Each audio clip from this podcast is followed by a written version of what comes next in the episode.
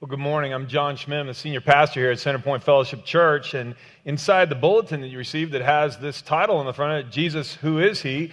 is a, an outline of where I'm going to be heading this morning with our morning message. It's entitled, Jesus is Lord Over Everything.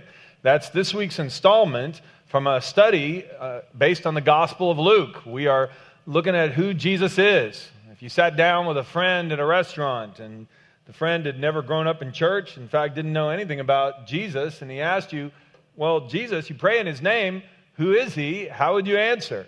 And so, this whole series for the last few weeks and for a number of weeks more, we're going to be talking about answers to that question. And today, we want to establish the fact that Luke established very clearly that Jesus is Lord over everything. So glad you're with us today. For some of you folks are still looking for some seats, we've got some right over here in the middle, and uh, if you, you can drop down right here. And so we'd be glad to have you here. Let me have a word of prayer for us, and we'll jump right in. Heavenly Father, I thank you for the opportunity to be here today and to talk about Jesus.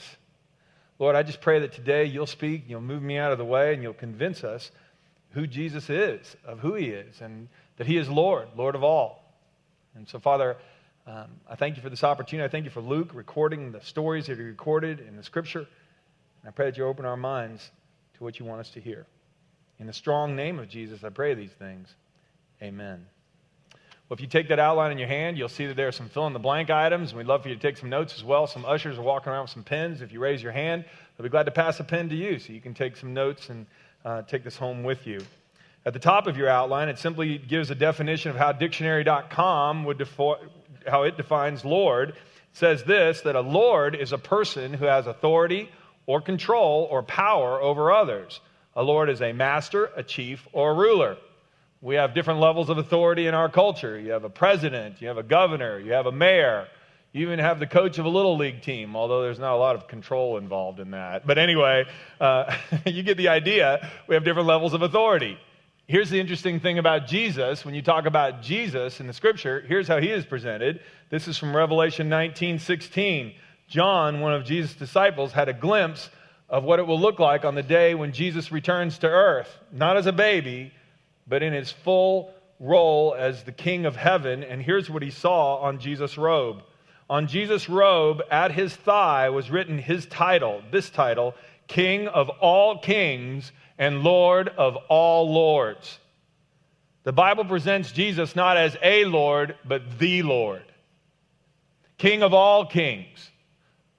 A Lord is someone who has authority over his subjects. Well, Jesus says the whole universe is his realm, and he has authority over everything. And this morning, we're going to look at a few verses out of the eighth chapter of Luke's gospel. A gospel means good news. And today, we're going to discover why it's good news that Jesus is the Lord, Lord over everything. Three stories right in a row, back to back to back, where Luke points out how the disciples learned this important fact. So let's jump right in. First of all, in the first story, you'll discover this. Luke wants us to know that Jesus is Lord over nature. When we face a hurricane, when we face a tornado, when we face a hailstorm driving in a car, all of us begin to realize just how small we are on this planet. And we see the fury of a, of a, a storm coming upon us, lightning or wind or torrential rain, scares us to death. And the disciples had to learn that Jesus has authority over nature, that he is Lord. So here's what Luke recorded for us. One day, Jesus said to his disciples, this is from Luke 8 22 and following. One day, Jesus said to his disciples, Let's cross the other side of the lake. He was talking about the Sea of Galilee. And so they got into a boat and they started out. As they sailed across, Jesus settled down for a nap. But soon a fierce storm came down on the lake, and the boat was filling with water, and they were in real danger. And the disciples went and woke him up, shouting, Master, Master, we're going to drown. And when Jesus woke up, he rebuked the wind and the raging waves, and the storm stopped, and all was calm. And then he asked them, Where's your faith? And the disciples were terrified and amazed. Who is this man? They asked each other. When he gives a command, even the wind and the waves obey him. Well, if you missed our installment at the beginning of the year on Genesis, in the opening pages of the Bible, God is the one who made the universe, everything in it. He made this planet, He made the wind and the waves. And the Bible presents that Jesus is God in the flesh. And some of the disciples are asking, Who is this man? Well, he's God. He's the one who created the earth. He knows where the off switch is. And when he's asleep in the boat and they wake him up, I mean, you get the idea. He's looking around at them and he goes, Stop. And the wind and the waves stop. And they're all amazed. And he stares at them and he goes, You didn't, you didn't believe I could do that, did you? I mean, that's what the question is. Where's your faith? They had seen Jesus do miracles. They had even told him to his face, Jesus, we believe you're the Son of God. And yet, when a storm comes, they're terrified, even though Jesus was right there with them. Can you imagine people who, when they face a storm, even though they know that Jesus is right there with them, are still scared out of their minds? oh, wait, that's us. Because the Bible tells us that Jesus is with us too. And so many times we forget that. And whether it's a physical storm like a tornado or a hurricane, we can forget all about the presence of the Lord even in the midst of that storm. And we, we rely on our senses and what we can handle, and we forget all about the fact that Jesus can give us peace in the middle of a storm. And he just wanted the disciples to trust that. Hey, if I'm with you, it's going to be okay. And he wanted to demonstrate that powerfully to them. So there's a life application for you and me. With Jesus, we don't have to be afraid of anything. It doesn't mean you won't go through storms. I mean, the disciples went through storms with Jesus. But what Jesus wanted them to learn was when you go through a storm with me, it's going to be okay. Things you can't handle, I can. I'm the King of kings and the Lord of lords. I'm bigger than any problem you'll face. Now, David, you know, the king who uh, came from a, being a shepherd boy who killed a giant with a sling and a stone, he knew that God could do things he couldn't do. He knew that God had guided that stone right into Goliath's forehead. And here's what he wrote about it David said, The Lord is my light and my salvation, so why should I be afraid? The Lord is my fortress, protecting me from danger, so why should I tremble? Let me read that again. The Lord is my light and my salvation, so why should I be afraid? The Lord is my fortress, protecting me from danger, so why should I tremble? And that's a really good question. John, the disciple who had seen that glimpse of Jesus returning from heaven on a white horse with the armies of heaven behind him, with that title written on his thigh, he also wrote this. He said, Greater is he who is in you than he who is in the world. When you ask Jesus to come into your heart, he really comes in. He places his Holy Spirit inside of us. And Jesus told the disciples, I want you to go make disciples of the whole world, and I'll be with you always, even to the end of the age. And so the implication is don't be afraid. If you go through storms with Jesus, it's going to be okay. And yet we spend so much of our time worried and afraid and focusing on the storm and the potential danger instead of the one who is with us. And some of you have heard me quote it before, but Mark Twain said that he'd been through some terrible things in his life, and some of them actually happened. And sometimes we don't even have to be afraid of a real storm. We can make the whole thing up in our heads and worry what people are thinking about us and worry about the potential for the danger and sometimes a uh, potential of danger for tomorrow. Sometimes we don't even have any trouble in front of us now, so we got to go borrow potential future threats because there's just not enough to worry about today. And Jesus said to his disciples, Don't you trust me? Don't you know who I am? If I'm in the boat, we're going to be fine. Now, let me go back to sleep. okay. He didn't say that part, I added that. But anyway, um, you get the idea. Now, what's interesting is Luke keeps the story rolling. So imagine this is a video. We hit pause, and now we're hitting play again. They just finished the storm, and the boat sails on to the other side of the lake. That's where they were going. And Jesus is the one who said, Hey, let's go to the other side of the lake. So this was a trip that he had planned because he wanted his disciples to learn this. He wants you and me to learn this too. So the boat gets to the other side of the lake, and just as it nestles up to the shore, another event happens that proves that Jesus is Lord. And this is point two on your outline. Jesus is Lord over Satan and his demons. The Bible teaches us that in the heavenly realms, there are angels who serve the Lord. They are spiritual beings created by God Himself to be His messengers and His servants. They are much stronger than we are. They are spiritual beings, but they are no match for God, the one who created them. Well, one of the angels, the chief among the angels, rebelled against God. His name is Lucifer. We call him Satan or the devil. And some of the other angels joined in with him in a coup to overtake the throne of heaven. And so these spiritual beings, the devil and his angels, are pitted against God. And since the foundations of the world, they've done all they can to corrupt humankind because they know God has, that we have a special place in God's heart, and they want to steal and kill and destroy all the plans that God has for us. Peter said that the devil roams around this world like a roaring lion looking for souls to devour, and he has demons to help him. They don't fear God at all, they hate him. They are his adversaries. And the disciples had a firsthand look at the work of the devil as soon as they got to the other side of the lake. So let's hit play again, and the story continues. So they arrived at the region of the Gerasenes across the lake from Galilee. As Jesus was climbing out of the boat, a man who was possessed by demons came out to meet him. For a long time, he had been homeless and naked, living in a cemetery outside the town. As soon as he saw Jesus, he shrieked and he fell down in front of him. And then he screamed, Why are you interfering with me, Jesus, Son of the Most High God? Please, I beg you, don't torture me. For Jesus had already commanded the evil spirit to come out of him.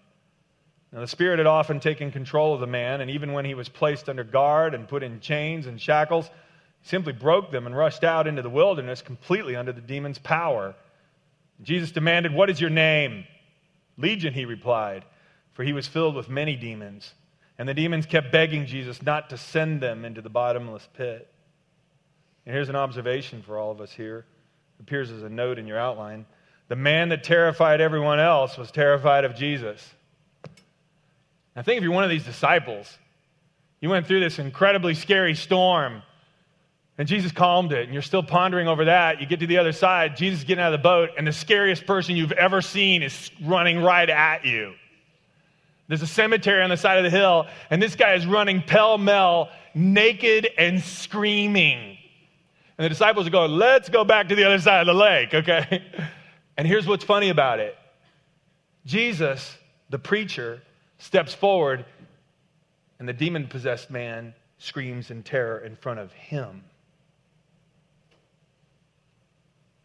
Now, if you're one of the disciples, you're going, didn't see that coming.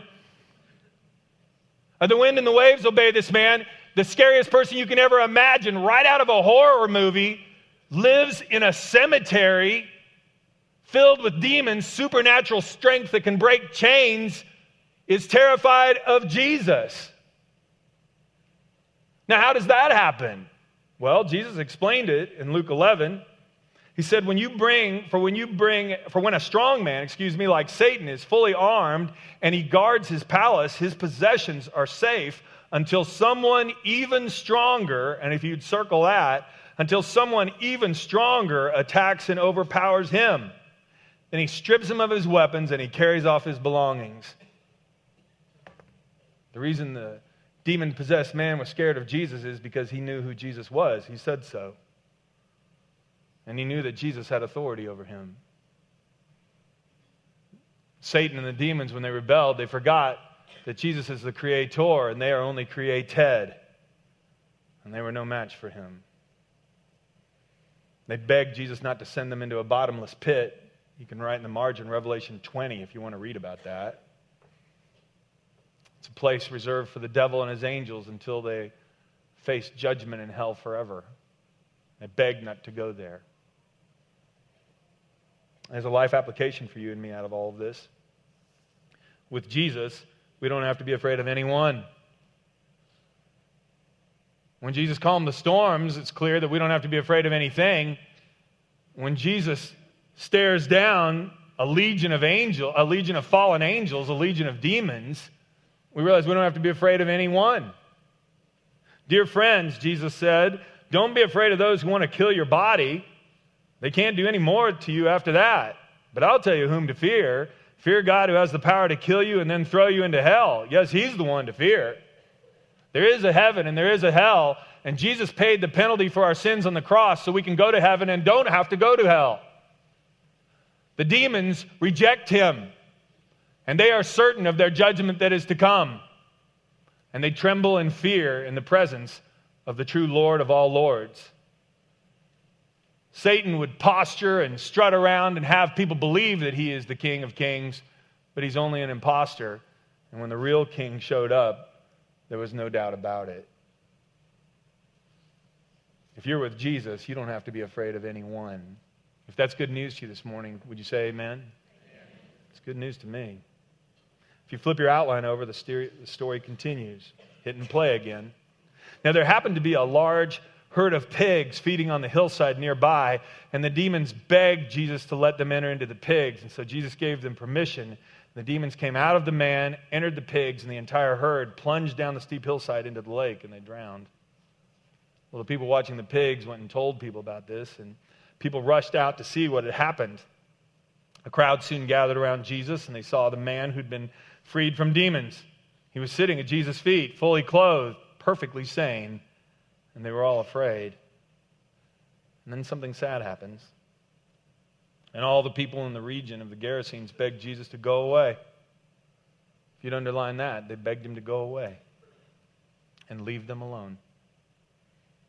For a great wave of fear swept over them. So Jesus returned to the boat and left, crossing back to the other side of the lake. And the story is this the power of God was evident. No one could argue with it. They all knew of the man who'd been bound with chains. They knew of the scary man living among the tombs, probably howling at the moon, strange voices coming out of him, running around naked, terrifying people. They knew of this man. And when they saw him sitting there, perfectly sane, clothed, calm, they were terrified. And that brings us to a life application. Jesus' presence always demands a decision. It always demands a decision. They didn't know who Jesus was, but they didn't want any part of him. Jesus said, Do you think I came to smooth things over and to make everything nice? Not so. I've come to disrupt and confront. Jesus came into the world to set things straight. He is Lord of lords, He is King of kings, the master of all things. And there were people who said, we, don't, we don't want that. If you read on in the passage from Luke 12 there, where Jesus said he came to disrupt and confront, he said, Following me will divide families. Sons will be turned against their fathers, and daughters against their mothers, and whole households will be split over allegiance to Jesus. It was true when Jesus walked the face of the earth. It's still true today. And you go, John, how could a story like this have any relevance today? I tell you, I have been with people who have been facing an addiction. They've gone through a Christian treatment program. They've surrendered their life to the Lord. Before they went in, they were out of control. They were obsessed with the addiction. They were violent and angry and horrible, out of their minds. Yet they go through a treatment program they surrender their life to Christ and they come home to their family and some of the family rejoices, and some of them, hey, keep that Christian stuff. Hey, don't want any of that. Glad you kicked the habit, but don't push that Jesus stuff on me. Go away. Leave me alone.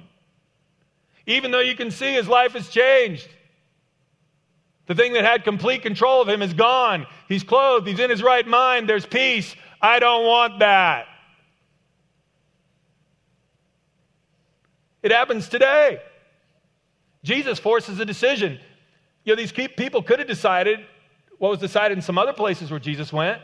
When he would cast out demons, people would bring blind people and sick people, and Jesus would heal them. The people in the Gerasenes could have done that. I mean, they knew a miracle had happened. They knew about the crazy man. They saw the pigs washing up on the shore.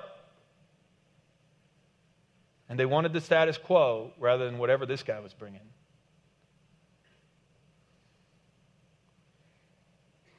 In Luke 11, Jesus said, This is a war. There is no neutral ground. If you're on my side, if you're not on my side, then you're the enemy. If you're not helping, you're only making things worse. Jesus came so that people have to make a decision about him. We cannot be neutral about Christ. Now, what's crazy is if you think about this, Jesus left, he honored their request. But they wanted the status quo. I mean, there'd been a guy running around naked, breaking chains, screaming in the cemetery. What did that do for property values? Oh, yeah, it's a great hillside. Hey, what's that howling? Oh, there's a scary man filled with demons who comes out every night. You want to see? I mean, who's moving in there? And you go, why would anybody turn that down? Well, because following Jesus had already impacted them economically, and they weren't sure what else it was going to bring. If this is going to cost me something, I'm out. I'd rather have the status quo than follow Jesus. And so to be someone who trusts in the Lord is to be a person who, said, who says, I'll trust the Lord because he's stronger than any storm in my life. He's stronger than any enemy I might face. I want to follow him. I mean, if a person is a Christian, you follow Jesus as your Savior and your Lord, someone I want to rescue me. Now, the man who'd been rescued from the demons, he went back home and told his friends. The other people said, Get out of here. And what's really funny is, is the people who, the beings that were completely convinced that Jesus was the Son of God were the demons. I've said this before, and I'll remind you again and again of this. The devil is not an atheist, he believes in Jesus. The demons believe, and James tells us they tremble in terror, just like they did in this story. So don't think that the opposite of faith in Christ is atheism. The opposite of faith in Christ is what the Gerasenes did it's rebellion, go away. Atheism is just a diversion and a denial. That's not the opposite. The opposite is rebellion and rejection of who he is. Well, the story continues again. So you get in the storm, Jesus calms the storm. Guys, don't be afraid of anything. To get to the other side, the demon possessed scary man comes running right at him and falls at the feet of Jesus. Demons go out, run into the pigs. The people tell him to get in the boat and go home. Guys, you don't have to be afraid of anyone. Trust me. So they sail back across the lake, and there's a crowd waiting for them on the other side. And here's the next installment. Point three Jesus is Lord over sickness and death. Over sickness and death. I'm just going to read this account straight through because it's kind of involved, and um, I want you to hear it as Luke wrote it. Then a man named Jairus, the leader of a local synagogue, came and fell at Jesus' feet. The synagogue, by the way, was a Jewish community center you had the temple in Jerusalem, but you didn't go there every week, just once a year with your family or, or at set times for festivals. You would have weekly um, schools and worship services and teaching at the community center. It'd be like a, a local church. But a man named Jairus, who was the leader of a local synagogue, came and fell at Jesus' feet, pleading with him to come home with him. His only daughter, who was 12 years old, was dying. And as Jesus went with him, he was surrounded by the crowds. Now, a woman in the crowd who'd suffered for 12 years with constant bleeding was there also, and she could find no cure. So, coming up behind Jesus, she touched the fringe of his robe, and immediately the bleeding stopped. Who touched me? Jesus asked. Everyone denied it, and Peter said, Master, the whole crowd is pressing up against you. But Jesus said, Someone deliberately touched me, for I felt healing power go out from me. And when the woman realized that she could not stay hidden, she began to tremble and fell to her knees before him. Now the whole crowd heard her explain why she had touched him and that she'd been immediately healed. Daughter, he said to her, to her, Your faith has made you well. Go in peace. While he was still speaking to her, a messenger arrived from the home of Jairus, the leader of the synagogue. He told him, Your daughter is dead. There's no use troubling the teacher now. But when Jesus heard what had happened, he said to Jairus, Don't be afraid, just have faith and she'll be, she will be healed. If you could circle those words, don't be afraid, just have faith. We'll get back to them in a minute. Now, when they arrived at Jairus' house, the house was filled with people weeping and wailing. But Jesus said, Stop the weeping. She isn't dead, she's only asleep. But the crowd laughed at him because they all knew she had died. And then Jesus took her by the hand and said in a loud voice, My child, get up. And at that moment, her life returned, and she immediately stood up. And then Jesus told her to give them something to eat. There's a life application in this story, too. Faith is the opposite of fear and worry. Now, I want you to understand two more dimensions of faith that are represented in this story. The woman who'd been bleeding for 12 years caught up with Jesus as he was heading to Jairus' house. Jairus would have been waiting on the shore. He had heard that Jesus was coming. Someone had spotted his boat. And so Jairus ran down there. His daughter is on the verge of death. Jesus is his last and only hope. And so he will have fought his way to the edge of the shore, and Jesus gets out of the boat, and Jairus is there. You've got to come quickly. My 12 year old daughter is dying. And Jesus said, Okay, I'll, I'll, I'll come, Jairus, I'm coming. And so they're winding their way through a crowd. You can imagine Jairus is going, Please make way. My daughter is dying. He's coming to heal my daughter. Please make way. Please make way. And they're working their way through the crowd, and he's just hoping he can get there on time before she dies, before it's too late. And then all of a sudden, there's a woman who sneaks up behind Jesus and touches him. And Jesus stops. Who touched me? And Peter goes, Jesus, everybody's touching you. This is a mob. And Jesus goes, No, Peter. Healing power went out from me. There's someone here who touched me. And he goes around. As he turns around, you can see the crowd part, and there's a woman kneeling, and she's probably sobbing with joy. She goes, I touched you. I've been bleeding for 12 years, and you and I don't understand this, but according to Old Testament law, she would have been ceremonially unclean. She wouldn't have been able to go into a synagogue or a house of worship at all. And if her family members even touched her or sat on a chair that she sat on, they wouldn't have been able to go. She had likely spent every dollar that she had looking for a cure, and no one could heal her. And so she would be penniless and outcast with no hope. And Jesus was a righteous teacher, and that's why she snuck up behind him, because if he would have known that she was unclean, and he probably, she was probably afraid he wouldn't help her. But she thought, if I just touch him, he won't even have to know. But I know God is with him. But Jesus turns around and said, Who touched me? And he had her explain. He had her explain to strengthen her faith and to let everyone know around her that she had indeed been healed and she was now clean and she could be restored. And one dimension of faith is if God does a miracle in your life, you better be ready. He may well call on you to stand up and be counted. For your sake, as well as the sake of the friends around you. It was an important step in her life. But now imagine Jairus. This whole thing is a nightmare now. He finally got to Jesus. They're on the way to his house. His daughter is on the edge of death, and Jesus stops to help this woman. She's been bleeding for 12 years. Will it matter if it's 12 years and 15 more minutes?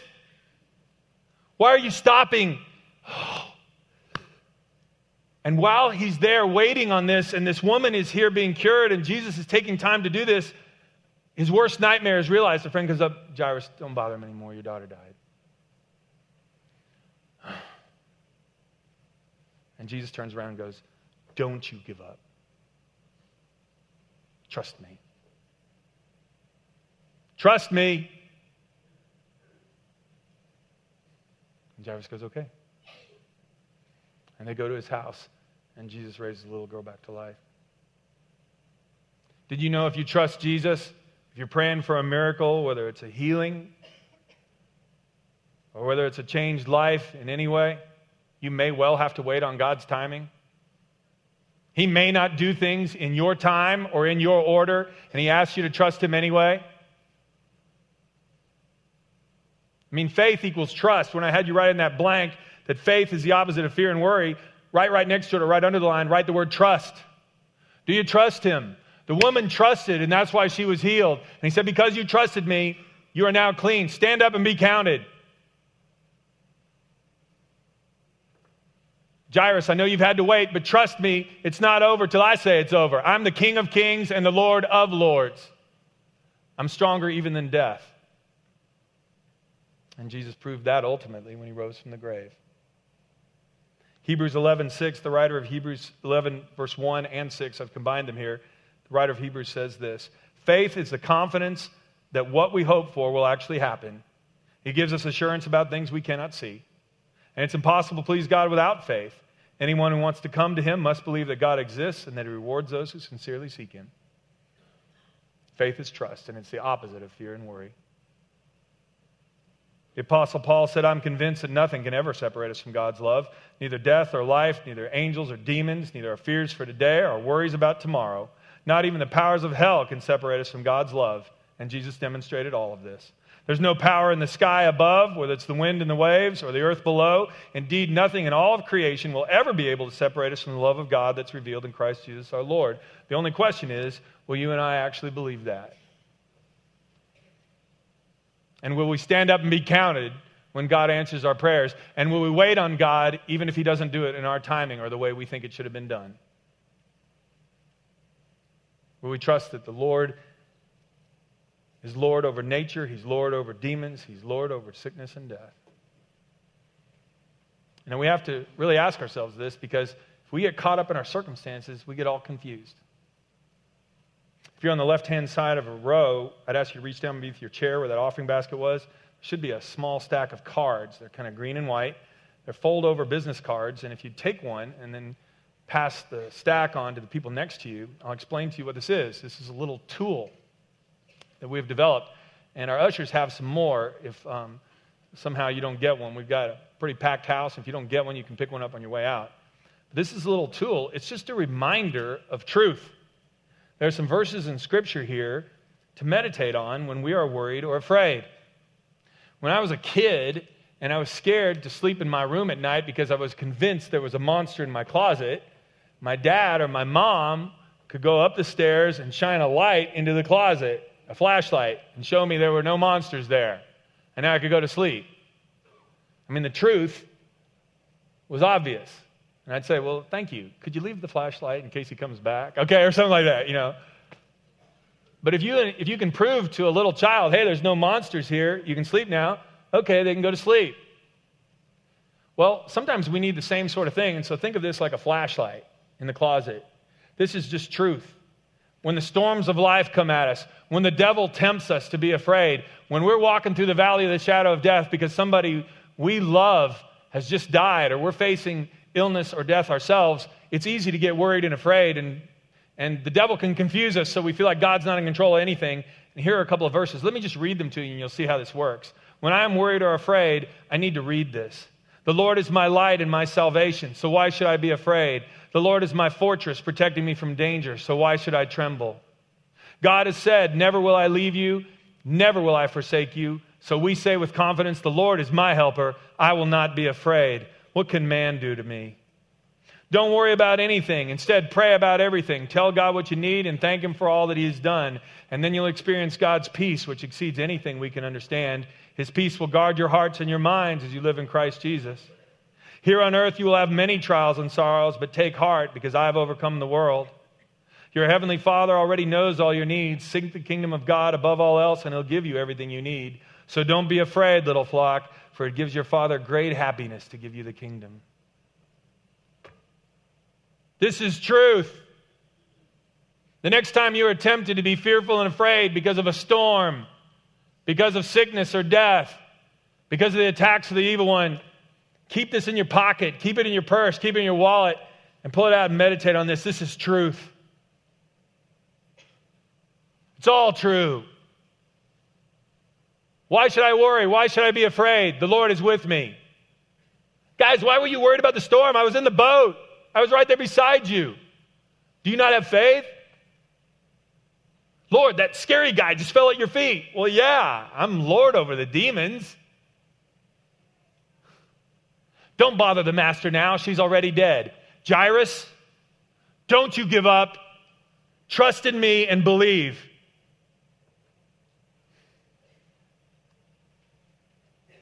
God has not given us a spirit of fear, but of power and of love and of a sound mind. Greater is He who is in you than He who is in the world. This is all good news, and it's all true. If you focus on the truth, then you won't be focused on the storms, and you won't be focused on the sickness or the disease or the death. You won't be focused on the devil and his schemes. That's why we read the Bible every day, and this is just a tool to help you when you're really feeling afraid. So keep it with you. I want to address one last thing. As we've gone through this outline, many of you have already thought, well, I'm going to shoot John an email because there's one question he hasn't answered yet. If Jesus is really the Lord over nature and he's Lord over the devil and his demons and he's Lord over sickness and death, why doesn't he just pick a day and end all this stuff? Get rid of all the sickness and death, get rid of all the demons, get rid of all the natural disasters. Why doesn't he create a place like that? Well, he has. And it's called heaven. And he's made a way for you and me to go there. And there will be a day when he will destroy this world and none of that will remain anymore. And that's called the end of the world. And before we die and before that day comes, Jesus asked us to come to him by faith, the same way the Gerasene people could have come to him by faith. And the question before us is the same question that was before them Do you want Jesus or not? And they said, No, go away.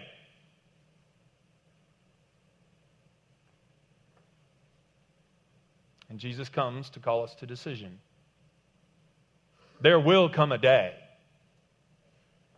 when everything will be set right. But while we live in this world this day, Jesus wants to come to him by faith. There's enough evidence that we need a Savior. There are promises. I could line up thousands of people who would tell you this. You can go online and just start Googling, and you'll find people who trust in these promises every day. But the decision is up to you and me. Will I trust him? Will I follow him? Or will I allow my fears and my worries to be my Lord? Let's pray.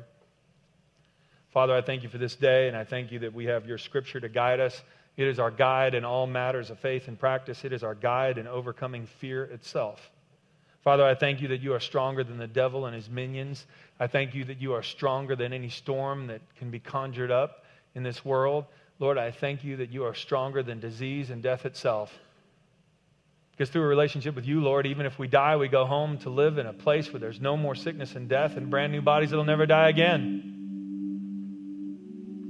Lord, I thank you for Jesus who paid the penalty for my sins on the cross. I thank you for Jesus who proved to the disciples that he was trustworthy and true. I thank you, Lord, that the demons themselves acknowledged your lordship. Lord, I don't want to be outdone by a demon. You are my Lord. And God, I pray that we will surrender every part of our lives to you. If you are Lord of the wind and the waves, I want you to be Lord of my checkbook. I want you to be Lord of my tongue. I want you to be Lord of my temper. I want you to be Lord of my relationships. And God, I look forward to the day when I'm in heaven with you. And Jairus will be there, and his daughter will be there, and the woman who was healed will be there, and the disciples will be there, and they'll tell us all about the scary man in the tombs, and he'll be there, along with the people who came to Christ because of what he said. God, until that day, I want to trust in you. I pray for someone who's come here this morning who's been absolutely bound up in worry and fear. And I pray that this morning you would set them free. If you've come here this morning and you've been a captive to worry and fear, surrender to Jesus and say, Oh God, set me free. Help me to trust in you.